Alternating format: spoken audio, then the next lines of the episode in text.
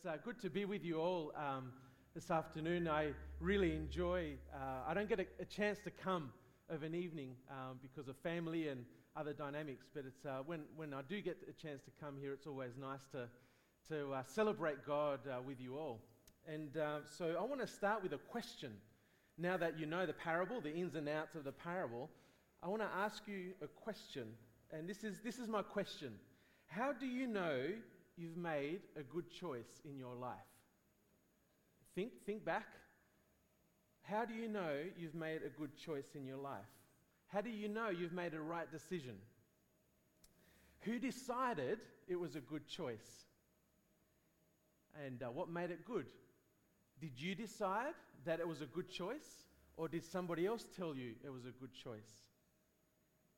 And what I want to do uh, this afternoon, tonight, is I want to frame uh, this, this parable with my own personal parable, if you like, my own personal story and experience. And this involved traveling to Mexico and living in Mexico for a while.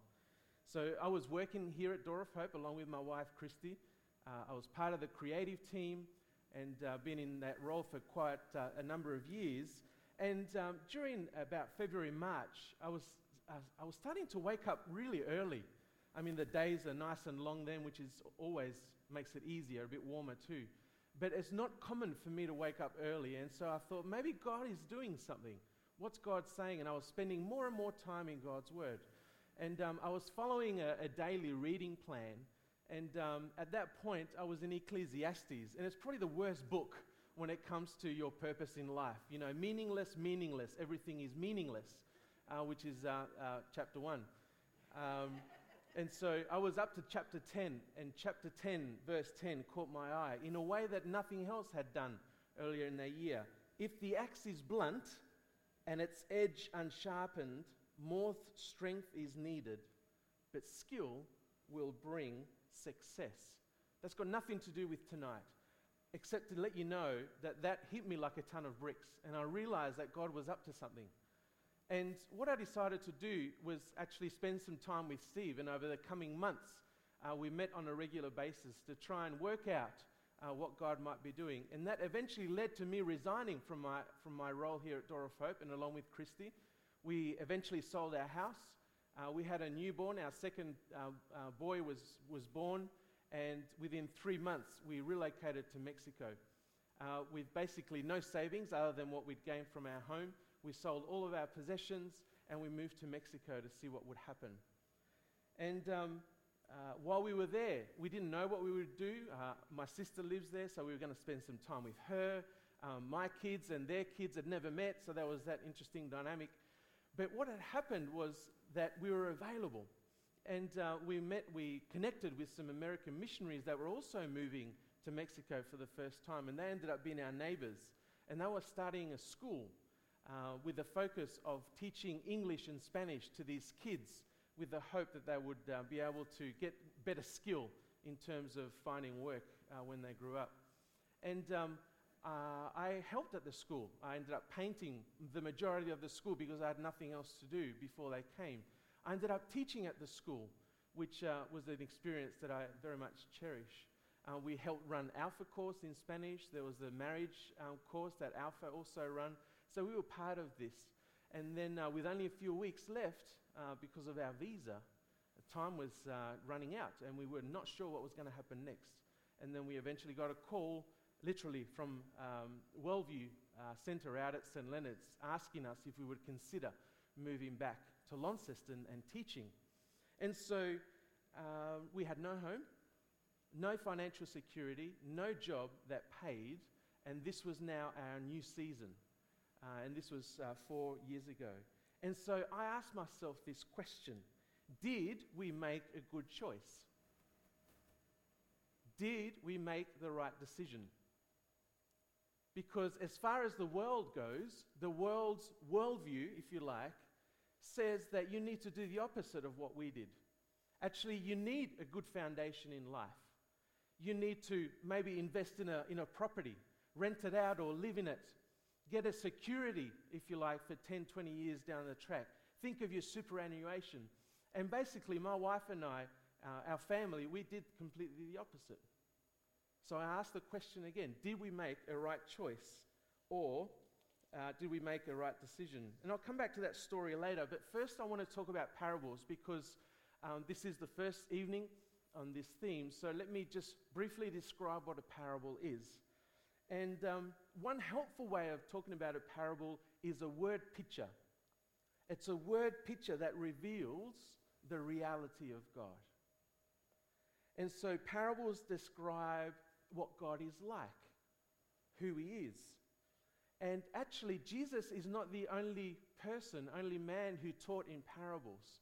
Uh, the Greek word for parable describes Jesus' activity in the Gospels, but actually, from a Hebrew, Hebrew point of view, uh, parables or teaching ways that were similar to parables were already part of the culture of the Israelites, of the Hebrews. And so, um, Jesus taught about God using concrete illustrations that reach the heart through the imagination. That's what a parable is. And so, uh, on, on one hand, you have this picture of this infinite, majestic God. And on the other hand, you have this picture of daily life, the grind. Two polar opposites. And yet the parable was in the middle there. This is where those two worlds collided.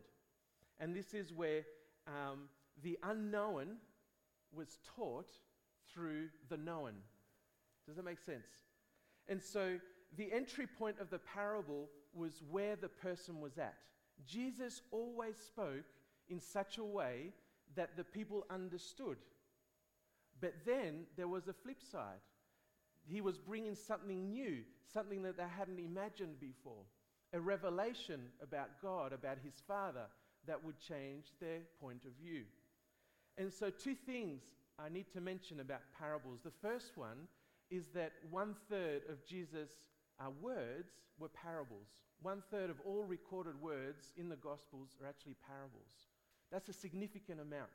And the second thing is that Jesus' main ministry, the main theme of Jesus' life, was the proclamation of the kingdom of God. That was, that was, in essence, what Jesus was about. And so Jesus' use of parables uh, weren't confronting because they were parables. Jesus' parables were confronting because of the message that these parables contained. And so this message was really about the kingdom. And uh, this is the type of kingdom that viewed things completely the other way, upside down to what was the norm. Uh, a new king was coming a king that would rule like no other king. And the Jews knew this. They were expecting this king. But it, it didn't take the form or the shape that they eventually saw. And so this king would reign in a kingdom that understood the significance of children, that understood what it meant to look after the poor, those that couldn't look after themselves, those that were hurting, those that were um, widows, and so, not only would he be a king of this type of kingdom, but he himself would be a servant king. He would ultimately pay a price, that being death, in order for this kingdom to be fully alive. And not only did this king die for his people, he actually died for all of creation. And so here Jesus is proclaiming something new. It's actually a proclamation that inspires people to think differently about their lives but also differently about the lives of those around them. And so, this, this language of blessed are the poor, you know, the Sermon on the Mount, we call it the Sermon on the Mount in Matthew. Blessed are the poor, blessed are those who hunger, blessed are those who weep, blessed are those who are persecuted because of me. And so, the way Luke puts this gospel together, you can see that um, what follows from the Beatitudes are three things. Jesus then goes on to teach about how to love one another. That's the first thing after the Beatitudes. The second thing is that Jesus talks about how not to judge others. And the third thing is an image of tree and fruit and what it looks like to have a tree that bears fruit or no fruit. Sorry, you're jumping, Dorothy. Are you all right?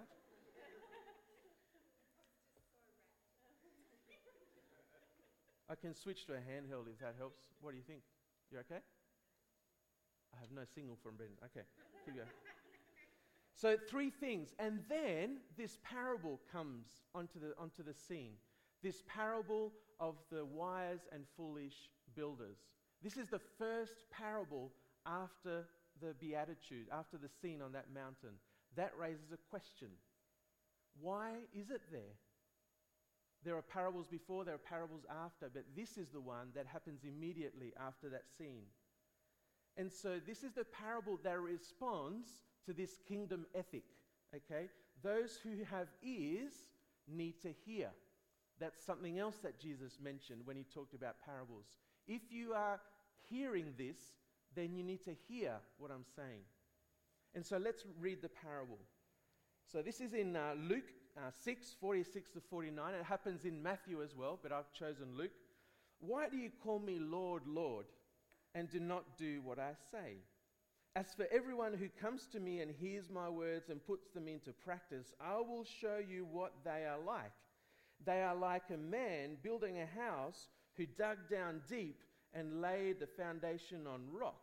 When a flood came, the torrent struck that house but could not shake it because it was well built. But the one who hears my words and does not put them into practice is like a man who built a house on the ground without foundation. The moment the torrent struck that house, it collapsed and its destruction was complete, as evidenced by the undone shadow puppet theatre company.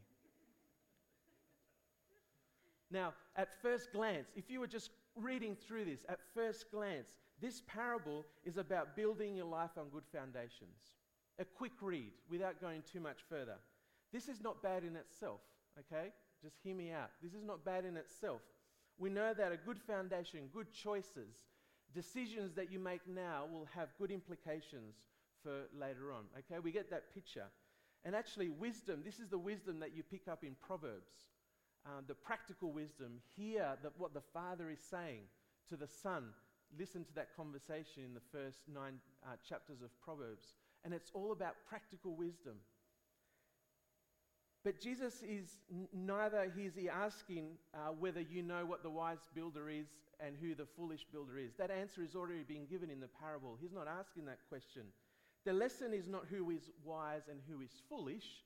The lesson is who is hearing and who is obeying. Who is hearing and obeying? And uh, this is in the, the first bit of the, of the verse that we just read. Why do you call me Lord, Lord, and do not do what I say? Question mark. As for everyone who comes to me and hears my words and puts them into practice, I will show you what they are like. It's about hearing and it's about obeying. So essentially, what we're dealing with here is discipleship. This is what uh, being a disciple is like.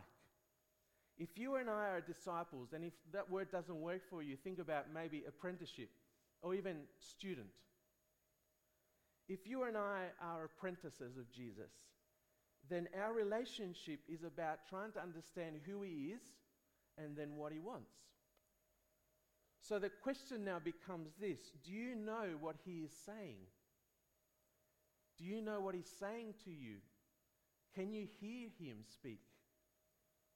And then the follow up question is if so, are you putting into practice what He is saying? I would argue that that's the crux of discipleship. Everything else is secondary.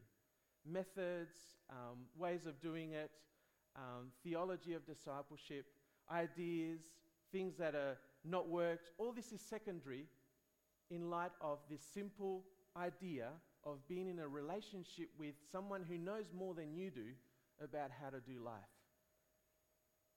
And so, what I want to do now is just highlight three things for me, what are the three things that I would choose in order to engage with Jesus in a discipleship way? The first one is to remain in Him. And I'm going to refer to John 15, 1 to 8. And this is probably, uh, the image in this is, is quite powerful. It's not on the screen, but let me read it out to you. The first eight verses. And you know this well. It begins by saying, This is Jesus speaking. It begins by saying, I am the true vine, and my Father is the gardener. He cuts off every branch in me that bears no fruit, while every branch that does bear fruit, he prunes, so that it will be even more fruitful. You are already clean because of the word I have spoken to you. Remain in me as I also remain in you. No branch can bear fruit by itself, it must remain in the vine. Neither can you bear fruit unless you remain in me. I am the vine, you are the branches. If you remain in me and I in you, you will bear much fruit. Apart from me, you can do nothing. If you do not remain in me, you are like a branch that is thrown, into, thrown away and withers. Such branches are picked up, thrown into the fire, and burned. If you remain in me, and my words remain in you, ask whatever you wish, and it will be done for you. This is to my Father's glory, that you, uh, sorry, that you bear much fruit, showing yourselves to be my disciples. The word that comes up over and over in those short eight verses is remain. Remain in me, and I will remain in you. Other older translations, the word is abide. Abide in me, and I will abide in you. Remain, remain, remain. And so the fruit that you produce does not come from the quality of your work, it comes from your relationship with Jesus. And this picture of fruit is very appropriate in a, in a Middle Eastern context. I grew up in Spain, so I, we would go out to villages and sit under the shade in the really hot summer, under the shade of vine trees. And you just literally um, stand and pick some grapes and have a merry time under the shade of the tree uh, or the vine. And so the imagery here is powerful. Um, I get it. I don't know if you do, uh, if you don't understand fruit trees, but the, the concept is powerful. If you cut a vine off, a branch of the vine, the, the branch just doesn't do anything. The reason the vine produces fruit is because it's connected to the vine. And so this is our relationship with Jesus. And so if you want to be fruitful, it's not the quality of your work. It's not how good you are or how gifted or how skilled. It's, is, it's if you remain in Christ. If you remain in Jesus. It's all about relationship. Luke and Bev are not going because they're a doctor and a nurse. They're going because they have a relationship with Jesus. The doctor and the nurse thing comes later. And so our daily rhythms should be about uh, remaining on one side and fruitfulness on the other. Every day, this is what we're doing. We're swinging from one side to the other. We're abiding on one side, we're becoming fruitful on the other. Guess what happens if you abide too much? You don't, you don't produce any fruit. You're just in this, in this comfortable space, just spending all your time with God, and yay, the world is good. Only then you realize wait on, the world is not so good. Maybe my fruit needs to be benefiting others as well. There's a problem though. If you start with all the fruitfulness bit, what happens? You grow tired, you grow weak, you run out of fruit, and then you crash. That's not helpful either. But every day, do you have a rhythm of spending time with Jesus and saying, God, what, what do you want me to do? What's your word for today? How can I encourage other? This rhythm of abiding or uh, remaining and fruitfulness. So, time in prayer, uh, reading and reflection, studying the Bible, memorizing scripture. What about fasting? Jesus talked about fasting. Uh, being silent before the Lord and actually not saying anything and just hearing what he might say. These are the tri- trademarks of good disciples. Will you be one of them? Is my challenge. And this is the wise person in the parable. On the other hand, show me a disciple who is distracted. Show me a disciple who is constantly occupied by trivial information. And I will show you someone who is foolish. Also, an example in the parable. And so, uh, the second point so the first one is to remain in Him. The second one is to hear His voice. John 10 27, this is Jesus saying, My sheep listen to my voice, I know them, and they follow me. Again, a Middle Eastern picture of a shepherd and his sheep. And again, I grew up in Spain, And in our town, there were still shepherds who would actually be responsible for a flock of about maybe 50 to 100 sheep. Just one shepherd, and all these sheep would follow. And um, I, I, was listening to this uh, shepherd as a, as a kid, and he was always whistling. He was doing little whistles, and um, he had a few dogs as well, and, and um, talking. And I thought, who is he talking to? And I realized he's talking to his sheep. The sheep know the shepherd's voice. You, if you are disciples of Jesus, you ought to know the shepherd's voice. And so, what steps do you have in place to be able to hear God's voice? How do you know the Spirit is saying something to you that needs attention? If we are like sheep, then we can recognize His voice, but this requires time. It requires abiding. This word again. It requires remaining in Him. And so, if you want to explore this further, then we're doing a young adults retreat. And um, we're going into this much deeper uh, this Saturday at Wellview.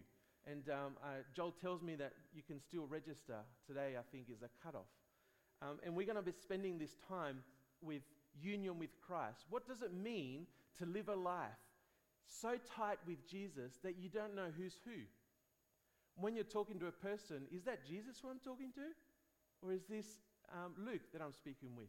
I can't tell because so close is their relationship. And here's a challenge what use is hearing Jesus' voice if you don't put it into action? Which leads me to the third point. The first one is remain in Him. The second one is um, hear His voice. The outcome, then, the third point, is to go and do. In other words, you need to be sent. So don't wait to be called, is the little remark I want to say here. And I, I explored this a little bit earlier with Bev. We were talking, and I said, Bev, are you called or are you sent? What's the difference? Well, at one point, I'm changing my mind about this. I would have said that uh, people are called into various things, called into ministry, called into uh, being missionaries, etc., called into work. Well, actually, I'm changing my mind. We're not called into being those things, we're actually being sent. And if you look at Scripture, you realize that that's the rhythm of uh, how God is operating. What did God do? He sent His Son. He didn't call out for anybody and Jesus said, Here I am, send me. That's another picture. But God sends His Son. What does the Son do? The Son says, When I leave, I'm going to give you the Spirit. And the church becomes the sent one. The disciples that are part of the church today are sent. They're the ones that go and do. So I suggest to you be one of the sent ones. Don't wait for this call, whatever that means, this idea of opening your Bible and finding a verse that supports what you think you ought to do. Actually, I think uh, Steve and I, over the years, we've, we've talked about this idea of calling. And um, I don't think actually all that many people that are in ministry right now, even here at Door of Hope, would say they are called. And I think that's good. Why? Because they've been sent to be part of this team. And so are you. And so be one of the sent ones. Jesus has already highlighted areas that need attention. How about the poor? How about those that are suffering? How about children, orphans, widows, the hurting? You don't need a call for that. You just need to go and do. You need to go and be. Those who know how to remain in Christ, these are the ones who know what his voice sounds like. And these are the ones who are doing things in God's kingdom. And so, in other words, these are the ones who are wise and have built foundations that can withstand any storm. Will you be one of them? Will you be one of those that proclaims God's kingdom in such a way that they say, you know what? God is up to something, and I'm get to be a part of that. It's not about, oh, I got a call and therefore I have to do. It's about saying, send me. I want to be sent. Send me. So, back to, back to my story in closing, back to my story of Mexico. You know, we left everything here. We had no idea. Was God calling us um, to stay in Mexico? We were leaving all doors that we could open. And so when we first arrived, uh, my sister thought it would be a good idea to go and visit a circus. And if you go to Mexico, if you know anything about Mexico, um, let's just say OH&S standards are different over there than they are here. And um, this was a makeshift tent with some uh, what scaffolding like risers, uh, and there was no real safety for little children. Ivy, um, she was two at the time. We were walking through in darkness trying to find our seat, and she disappeared. She went through one of the, the gaps between the step and the, and the previous step, and she fell three meters. And uh, we ran down, and um, I picked her up, and she was stiff. Her eyes were open, but she wasn't breathing. And I thought, oh my goodness, what's happened? And so we rushed her out, and she's just basically, uh, what do you call it when you lose your breath? Yeah, is it uh, winded? Thank you.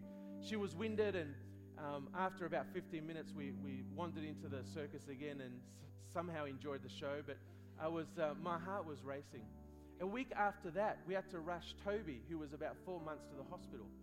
Um, he had like croup. He started coughing before we left Australia, but we didn't realize it was going to get any worse. And with the humidity and so on, his, his chest was heaving.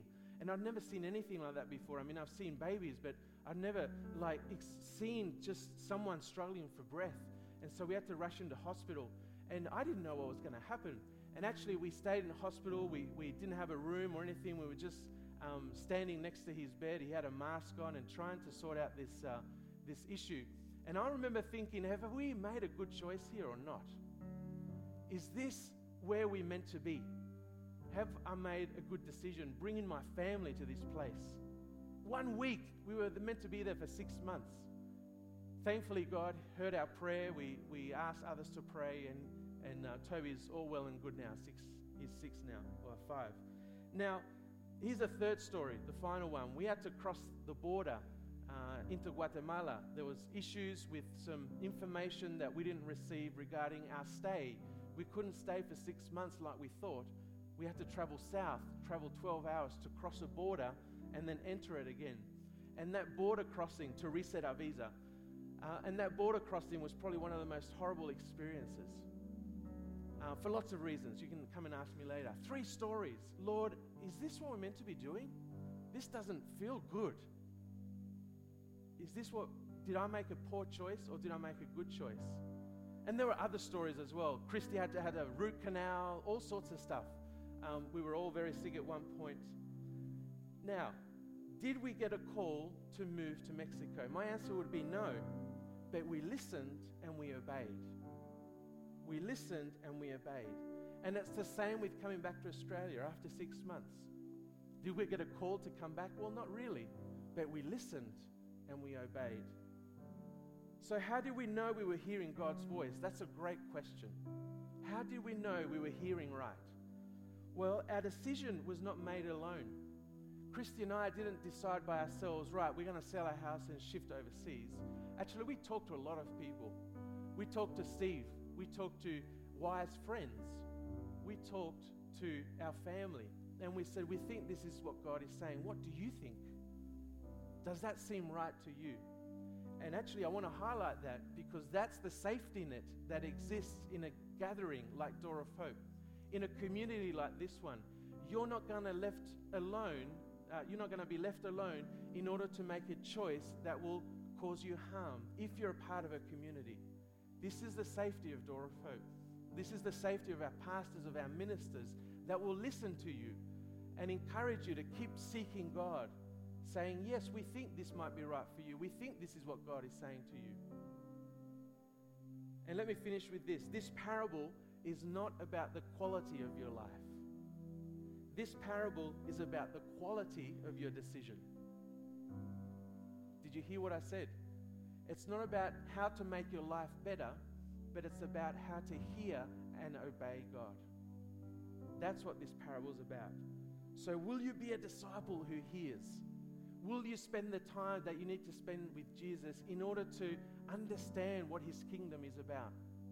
That's one aspect, but will you obey is the second part. Um, if you don't address the question, then things are going to come our way. And that's the beautiful image of this storm, this, this, this water that rushes past. Actually, in Mexico, they have terrible infrastructure, and we were in a little village. And when the wet season came, you couldn't cross the road because it'd be turned into a river. Uh, so much water was coming down from the mountain. And uh, you could see these, uh, this was a surfing town, and you can see no one was surfing. And I said to my brother in law, Why isn't anybody surfing? And he said, Look at the waves, they're full of dirt. And uh, you looked at these massive six meter waves, which looked great, except for the fact that they were just full of gunk and full of dirt because of the rain. I realized what it felt like to have this rush of water coming through. I'd never experienced that before. After our border crossing, uh, this terrible experience, we went to visit an orphanage a couple of hours later, and there was an earthquake. I'd never felt an earthquake before. The doors were shaking, and all the, all the kids were running to the center. I didn't know what to do. I just followed what the kids were doing out into the open. Will you build a house? Will you build a life? Will you be wise in the things that you're doing so that when all this stuff happens, you can stay firm? Like we did in Mexico, we stayed firm. Because if you don't address the questions, then things are going to come our way, and some will be wise, some will stand, but some will be foolish, some will fade away. So the choice is yours. How about I pray? Why don't we stand actually? Let's all stand and. So, Father, uh, we come before you, Lord, and we just uh, want to say thank you for engaging us in this concept of apprenticeship. We are uh, sons and daughters of the Most High King, and uh, your kingdom we get to be a part of, not because of anything that I have that uh, I can offer you, but because of who you are and what you've done in, in my life, in the lives of um, everyone here tonight. And so, Lord, I want to thank you that you came and spoke about a kingdom that is actually counterintuitive to the way the world sees things. And Lord, I want to thank you that it's all upside down because that means that I need to come to you and ask questions. That uh, means I need to come to you and seek what you're saying. I don't know what to do about this thing next week. I don't know what to do about um, the decision that I have to make in three months' time or six months' time. I need to spend time with you, Lord. And so, Father, I, I pray on behalf of everyone here tonight. Lord, as your disciples, I ask that we would learn to hear your voice, that we may then go and be sent because that is part of your heart. And so, Lord, speak through your Spirit. May we find the time uh, away from distraction a little bit every day. If it's 20 minutes in the chair, let it be that, Lord. But may we learn what it means to live in your kingdom and to be a disciple that is not only sent, but that hears your voice and compels others to do the same way. So, Lord, we uh, worship you and we say thanks for being our King. In Jesus' name, amen. Amen.